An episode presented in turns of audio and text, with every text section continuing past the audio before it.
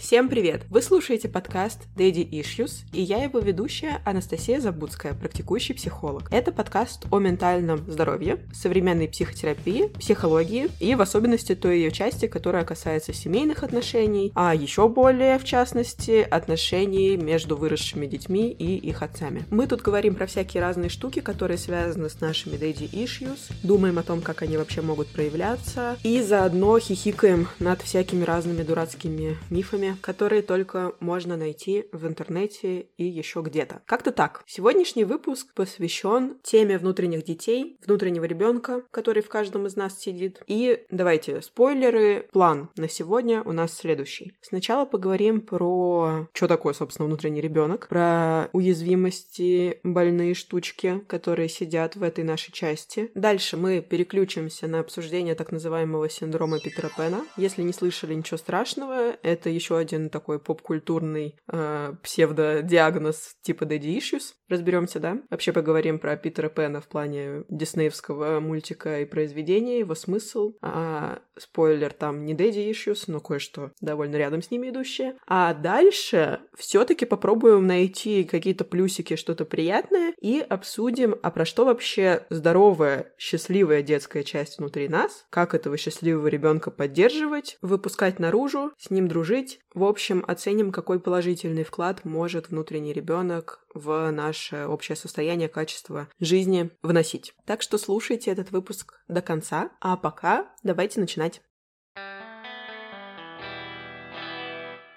Мы в основном слышим, что внутренний ребенок это нечто, о чем нужно научиться заботиться, и будет нам счастье. Названия книжек, заголовки постов на эту тему будут нам говорить о том, что внутреннего ребенка нужно понять, принять, полюбить, все вот эти штуки сделать с ним. Мы все сталкиваемся с тем, что в один момент времени мы чувствуем себя более спокойными, разумными, здоровыми и взрослыми. В другой — более уязвимыми, эмоциональными и импульсивными. То есть головой вроде понимаем, что там какая-то проблема, может, даже и не такая проблема, но эмоции зашкаливают, не очень как будто бы соответствуют степени драматичности происходящего. И можно попробовать тогда смотреть на структуру личности как на вот такую сложную систему, где, как в мультике «Головоломка», есть какой-то пульт управления, куда выходят по очереди разные какие-то наши частички. И вот, например, в ситуации, где мы очень эмоционально реагируем, нами как будто бы управляет внутренний ребенок, у нас включается детский режим. Сейчас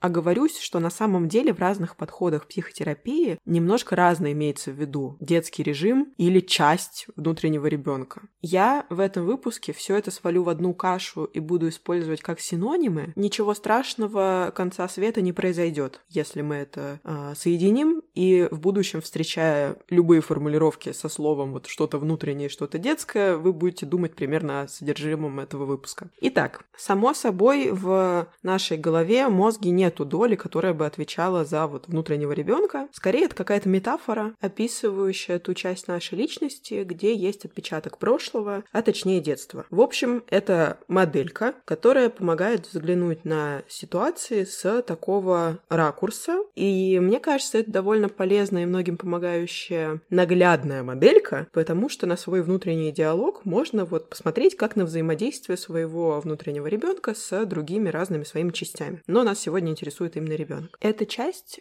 у меня ассоциируется с какой-то предельной честностью. Это что-то, что мы можем пытаться куда-то в дальний ящик засунуть, под какой-то ковер, как пыль замести, сделать вид, что этого не существует, но он никуда не девается и остается. И в этом месте содержатся наши и эмоции, и мечты, какие-то желания, может быть, не очень рациональные, наши порывы к творчеству. И если у взрослого к этому добавляется миллион каких-то смыслов, ну типа, на вот этом ты деньги не заработаешь, а вот это вообще какая-то ерунда, тебе это не надо. У ребенка просто из ниоткуда эти идеи не возьмутся. И можно представить, что внутренний ребенок это вот та часть, у которой все эти представления, они остаются. Это что-то, что умеет и мечтать, и радоваться жизни, и каким-то ее мелочам. И в то же время это то, что болит, то, чему может быть обидно, и это раны, вскрытые когда-то в детстве, детстве, болящий до сих пор. Таким образом, внутренний ребенок это все-таки тоже сложно составная конструкция в том плане, что это не только какая-то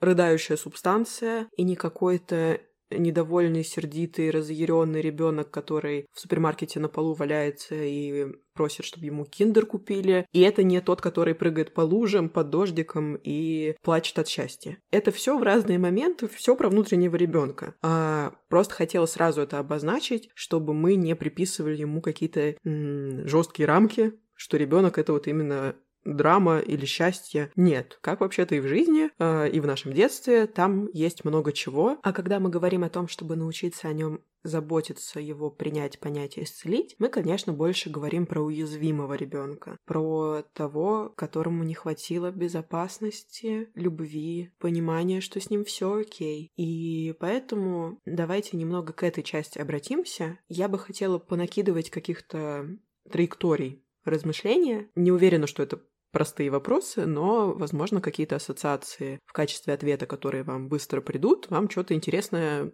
про себя расскажут. Например, я бы хотела, чтобы вы подумали, а, заметили, а какой вообще образ вам приходит в голову, когда вы все это слушаете и вообще думаете про внутреннего ребенка вашего. Например, кому-то может прийти его четырехлетняя версия, а кому-то десятилетняя. Ну, то есть это дошкольный, школьный возраст, а может, вы поймете, что у вас всегда всплывает какая-то ассоциация с конкретным эпизодом жизни, промежутком. Вот вы слышите внутренний ребенок, у вас образ, как вы у бабушки на даче. Или как вы плачете, получив двойку. Может быть, это вы с какой-то фотографией, которая у ваших родителей дома в рамочке стоит. А может быть, это именно ваше какое-то внутреннее воспоминание. Обычно так уже проще об этом говорить и думать. Если внутренний ребенок ваш, это не какая-то вот абстрактная субстанция, а вполне себе конкретный образ малыша. А, поэтому предложила вам об этом подумать. Дальше, конечно, интересно предположить, а с чем может быть связано, что именно этот возраст всплывает в э, воспоминаниях. Если это 4 года, то почему? А если 8, то почему? Что происходило в этот период? По сути, просто приглашаю вас поисследовать ассоциации с вашим режимом уязвимого ребенка, и это дальше помогает установить с ним связь, какое-то соединение. Если сложно, людям часто помогают фотографии или какие-то предметы, вещи из детства. А, например, если приходит в голову фотография, сделанная во время там какого-то праздника, не знаю, Нового года, и вы там стоите в костюме зайчика с ушками на голове, и вот вы там на фоне елки, и такая красочная постановочная фотография на очень старый пленочный, не знаю, фотоаппарат. И вы смотрите и вспоминаете, что в этот момент на самом деле вы ужасно не хотели фотографироваться, потому что, например, к вам до этого пришел сосед в костюме Деда Мороза, и он был очень страшный, и от него пахло алкоголем. Я не знаю, что-то моя фантазия меня уже куда-то завела.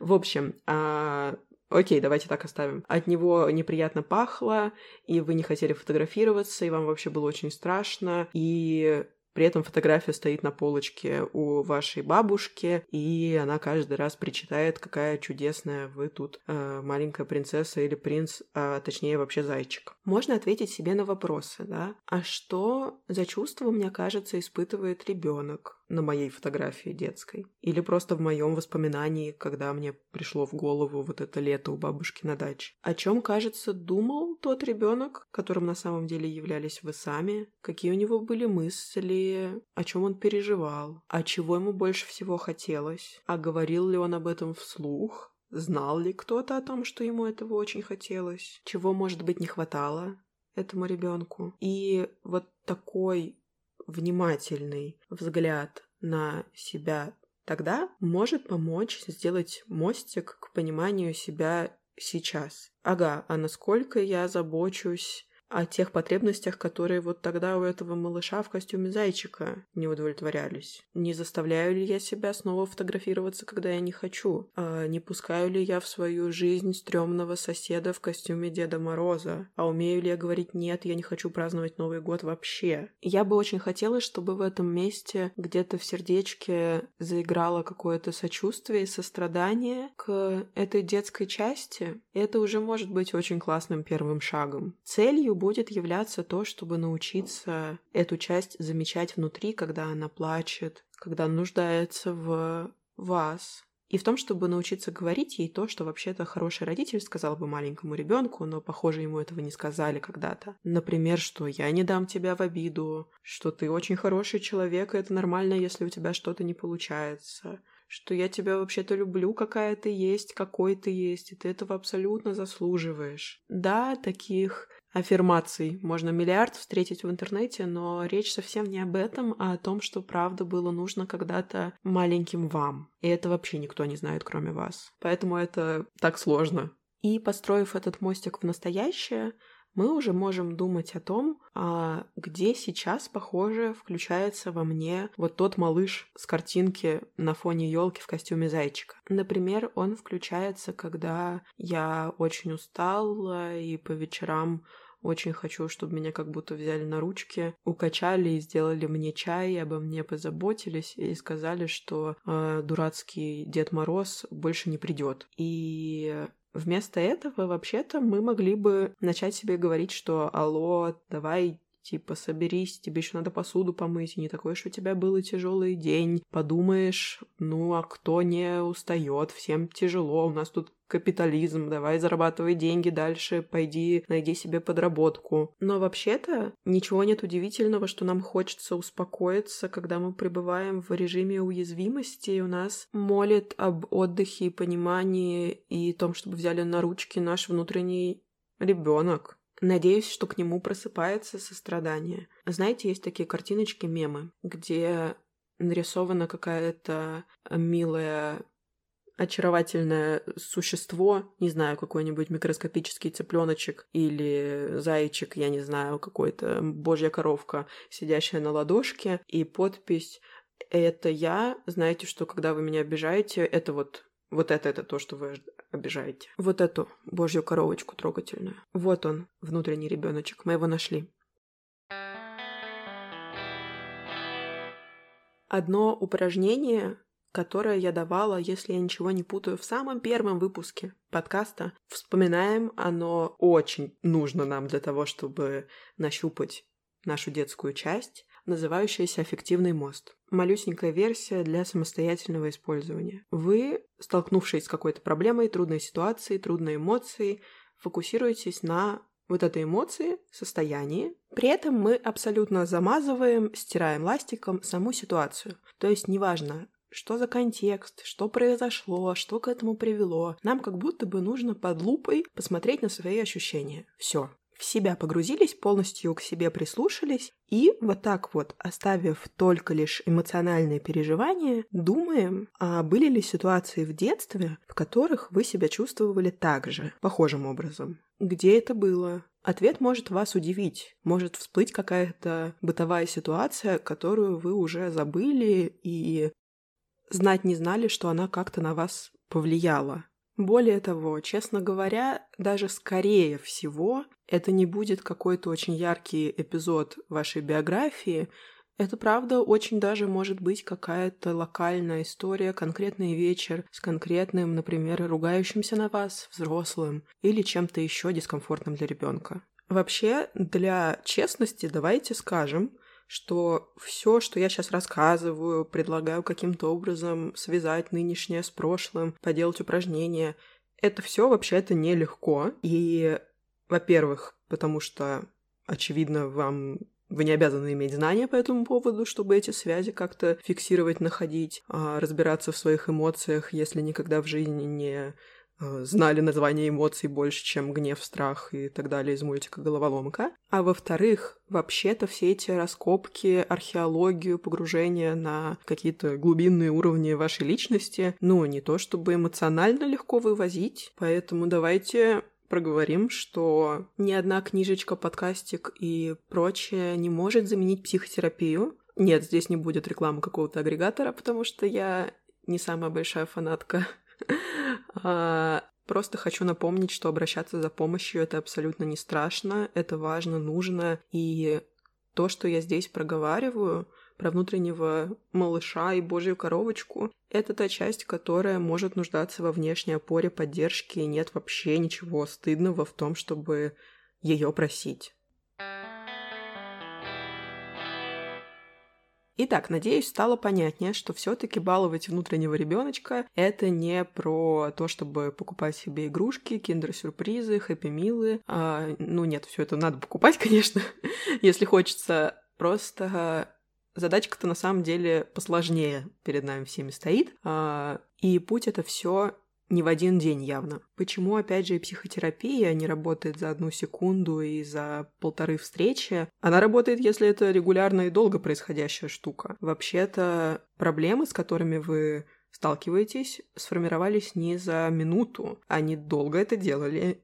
Чтобы заменить проблемное на что-то предпочитаемое, Точно так же нужно время. Не пугайтесь, не столько же, не столько, сколько вы уже прожили, но все-таки нейронным связям тоже хочется э, какое-то уважение к ним проявить и дать им перестроиться спокойно. Вопрос такой поступил. Не будет ли внутренний ребенок скидыванием себя ответственности за взрослую жизнь. Ага, чтобы об этом рассуждать, давайте вспомним или узнаем такой поп-культурный, поп-психологический, точнее, термин, как а, синдром Питера Пэна. Это термин, который используется для описания взрослых, которые психологически и социально незрелые. То есть, а, почему Питер Пен? Потому что это все основывается на концепции того, чтобы не взрослеть и оказаться в детстве на дольше, чем оно, по идее, длится, но, ясное дело, никакой это не диагноз, никакая Всемирная организация здравоохранения его не признает, просто такое название. Изначально он возник для описания именно мужчин, взрослых, которые как будто бы застряли в детстве, но для женщин, которые тоже как будто бы не берут на себя взрослые обязанности, насколько это возможно, да, настолько и долго, которые остаются незрелыми, для них есть термин «принцесса Пен», ну, в общем, женская версия. Никогда в жизни это не встречалось встречала. Я, честно говоря, понятия не имею, насколько вы хорошо помните содержание повести самой Питер Пен. Наверное, максимум, на что можно рассчитывать, это диснеевский мультик. Но, впрочем, он достаточно репрезентативный, насколько я это помню, и насколько я освежила свою память, прочитав некоторое количество ссылок в интернете. В любом случае, давайте напомню в трех словах. Питер Пен — мальчик, который не взрослеет, и у которого в волшебном мире всяческие приключения, и он туда возвращается однажды вместе с девчонкой Венди, которая из нашего с вами обычного мира. Ее и двух ее младших братьев он туда взял, научив их летать. Там, в общем, капитан Крюк, всякие у них приключения, фея Динь-Динь, приколы всяческие, русалки. Нам что важно? Там есть Такая у него тусовка, потерянные мальчишки. Мальчишки эти, цитируя, оказываются там, когда ребенок вываливается из колясочки. Про фей момент, что феи появляются на свет из детского смеха. И если кто-нибудь начинает думать, что нет никаких на свете фей, то умирает фея. В общем, если честно, меня в детстве это все страшно пугало. Очень мне было плохо от вот этих всех деталей. Кстати, потерянных девочек нет, потому что, как объясняет Питер, девочки слишком умны, чтобы вывалиться из коляски. Вень Линдия, эта главная героиня, умеет рассказывать сказки. И все вот эти мальчики во главе с Питером осознают у себя такую потребность, чтобы Венди стала их мамой. Заканчивается даже повесть тем, что Питер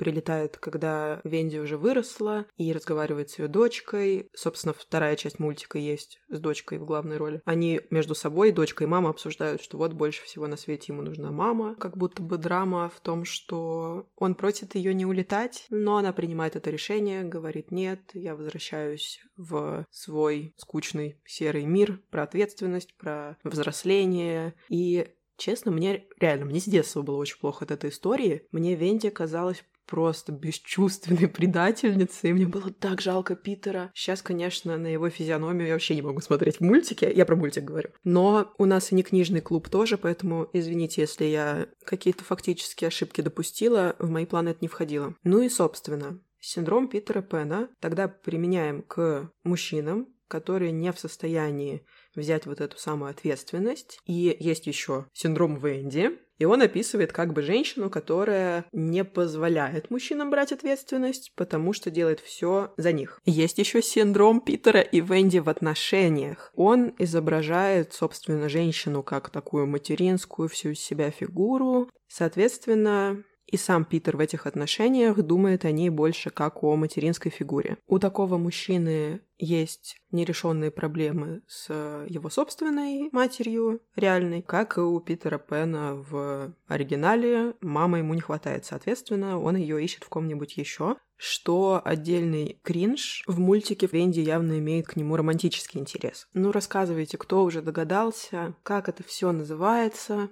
Конечно же, мами issues, то есть если мы рассматриваем отдельно синдром Питера Пэна, то это про него самого. Если туда добавляем э, Венди или вот вместе синдром Венди и Питера, то это все уже про отношения. Вернемся к Питеру Пену. Человек с этим синдромом, по идее, такой весь нарциссичный, как, честно говоря, и сам вот этот вот товарищ из произведения. А ему интересно в основном там то, как он выглядит, красуется он. В целом явно не хочет, в частности, в связи с этим, стареть. Такой он беспечный, не хватает ему, очевидно, эмоциональной зрелости и эмоционального интеллекта, какое-то такое спонтанное, импульсивное поведение. Вспоминаем, как мы вообще оказались в той точке, что мы это обсуждаем. Вопрос стоял так, а может ли все вот это вот почитание внутреннего ребенка привести к какой-то безответственности. Примеры синдрома Питера Пэна конкретные. Итак, вы полагаетесь на вашего партнера, чтобы он погулял с собакой, сходил на э, шопинг за покупками и убирался. Дальше вы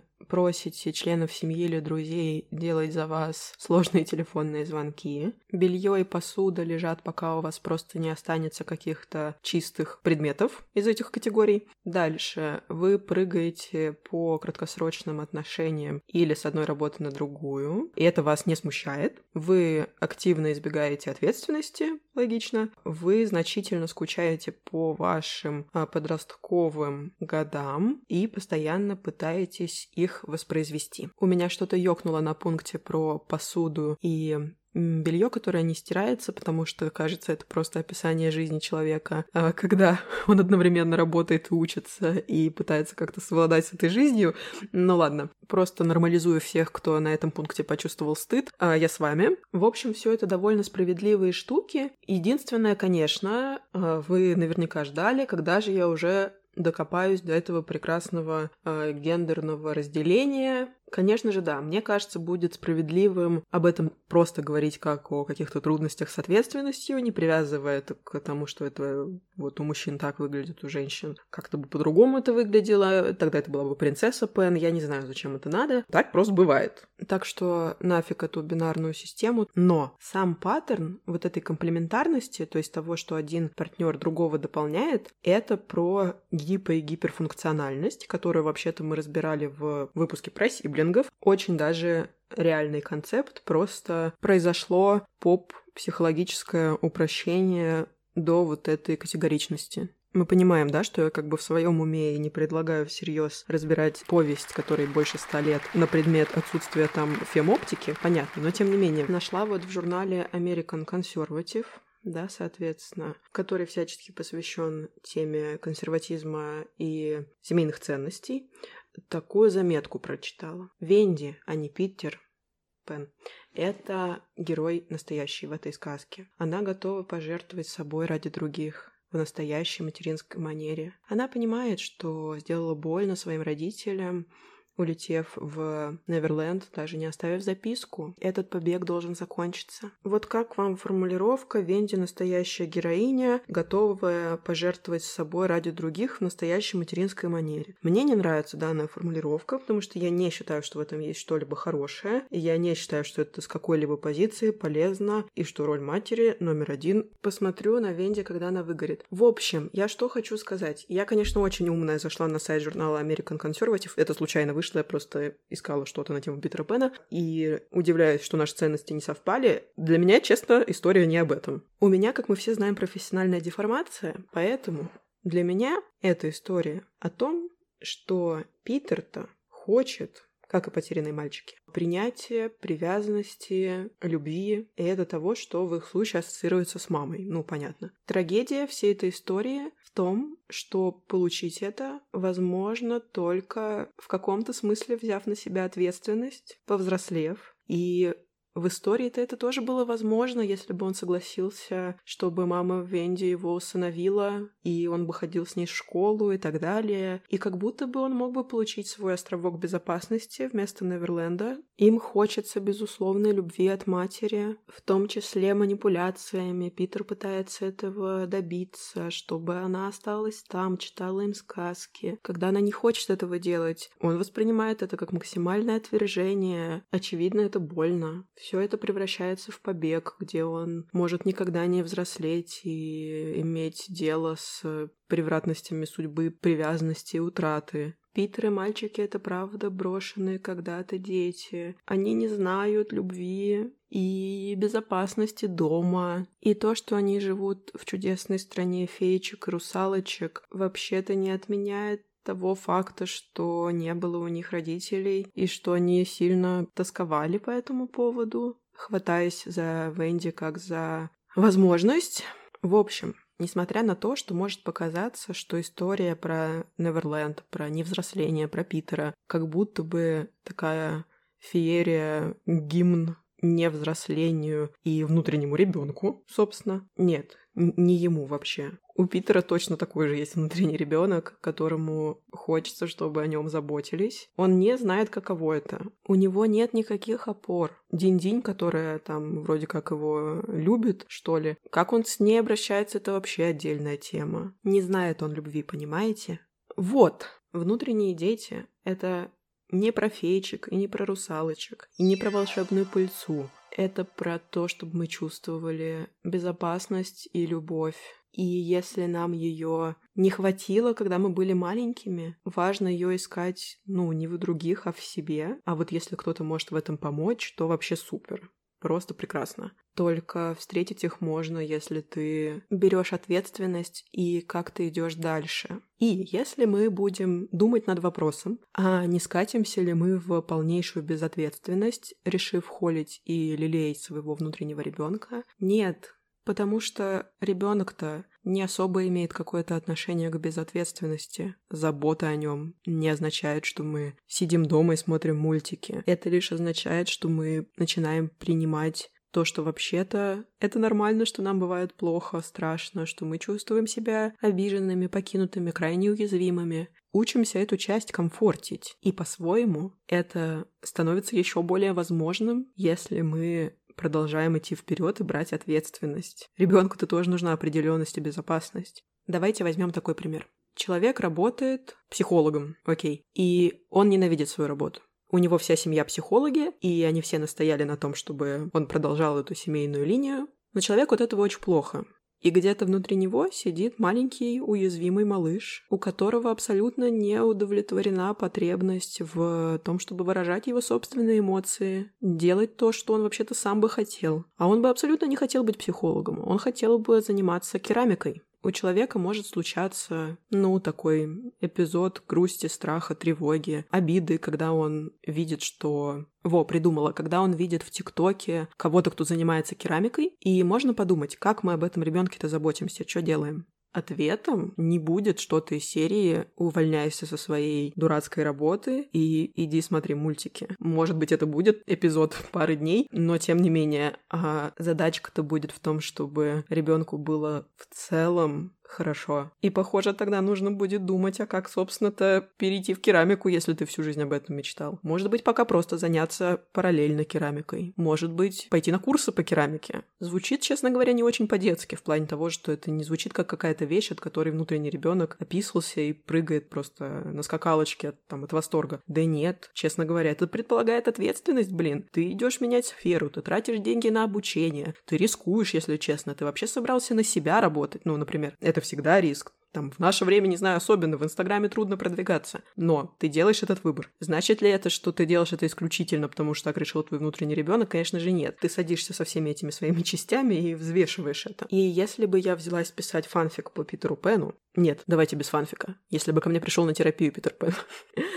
А про что бы, наверное, я с ним говорила? Пыталась выйти на его настоящие потребности. Кстати говоря, это, скорее всего, была бы очень сложная и долгая работа. Но я сейчас буду говорить так, как будто он взрослый, и он все таки в этой истории, ну, не очень похож, честно говоря, на ребенка. Ну так вот, мы бы искали, какие у него настоящие потребности и как можно их удовлетворить, блин. И в его случае, похоже, возможность быть усыновленным реальной семьей, где его ждут, где потенциально так-то его правда любят. Это возможность удовлетворить его потребности. А, но с этим приходит ответственность. Придется в школу ходить, сори. Не могу никакого прогноза дать этой работе, потому что, ну давайте честно, это тяжелый случай в плане того, что вряд ли он захочет всем этим вообще заниматься. А, так что, может быть, лучше бы просто было написать фанфик и не делать эту гипотетическую сессию терапевтическую. Окей, я думаю, что мы довольно много провели сейчас времени, говоря о том, что вообще-то взрослость и ответственность — это не какая-то злодейка, две злодейки, и что вообще-то любой ребенок нуждается в надежном взрослом, и точно так же наш внутренний ребенок нуждается в нашем внутреннем надежном взрослом.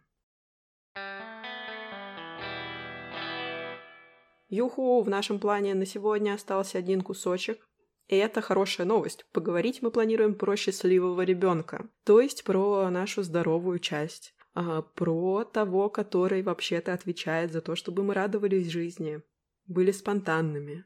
Это то, что нам очень нужно в себе доставать, пробуждать. А это то, что, как правило, спит у нас, когда мы склонны к перфекционизму, сравнению с другими, самокритике, стыду, это очень классная и важная часть нас, и если пока я буду про это болтать, у вас хотя бы раз появится какая-то лишняя мысль о том, как сделать эту часть более видимой, как-то ее проявить, где-то выпускать наружу, а, это уже того стоит, это уже прекрасно. Итак, во взрослом возрасте счастливый внутренний ребенок это про какое-то дурачество, подушками подраться, не знаю, с другом или партнером, про воображение, мечты, творчество и хобби, любые.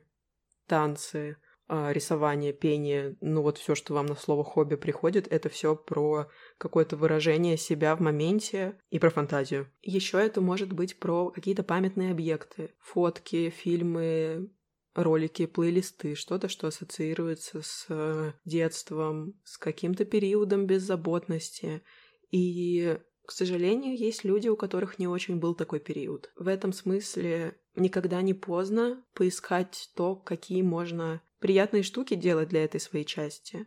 Может быть, вы никогда не ходили в игровые автоматы или в аквапарк или куда-то еще. Вот эти все вещи, все, что я сейчас перечислила, это такие прям места, я бы сказала, специально существующие не только для реальных детей внешних, но и для внутренних тоже может помочь заранее составленный список того, что вам нравится, как такая аптечка, памятка активации, что-то, что вы знаете, что вызывает у вас этот режим. А еще положительная обратная связь, какие-то комплименты. Это тоже штуки, которые э, принимаются вот в эту часть. Внутренний ребенок — это то, что лучше себя чувствует, когда вас хвалят. Еще, кстати, прикол, что во взрослом возрасте для нашего вот этого внутреннего счастливого ребенка, тема сексуальности, телесности вообще-то тоже вот туда она относится. Контринтуитивно, может быть, даже в чем-то странно, но в этом много спонтанности и искренности про то, чтобы быть в моменте,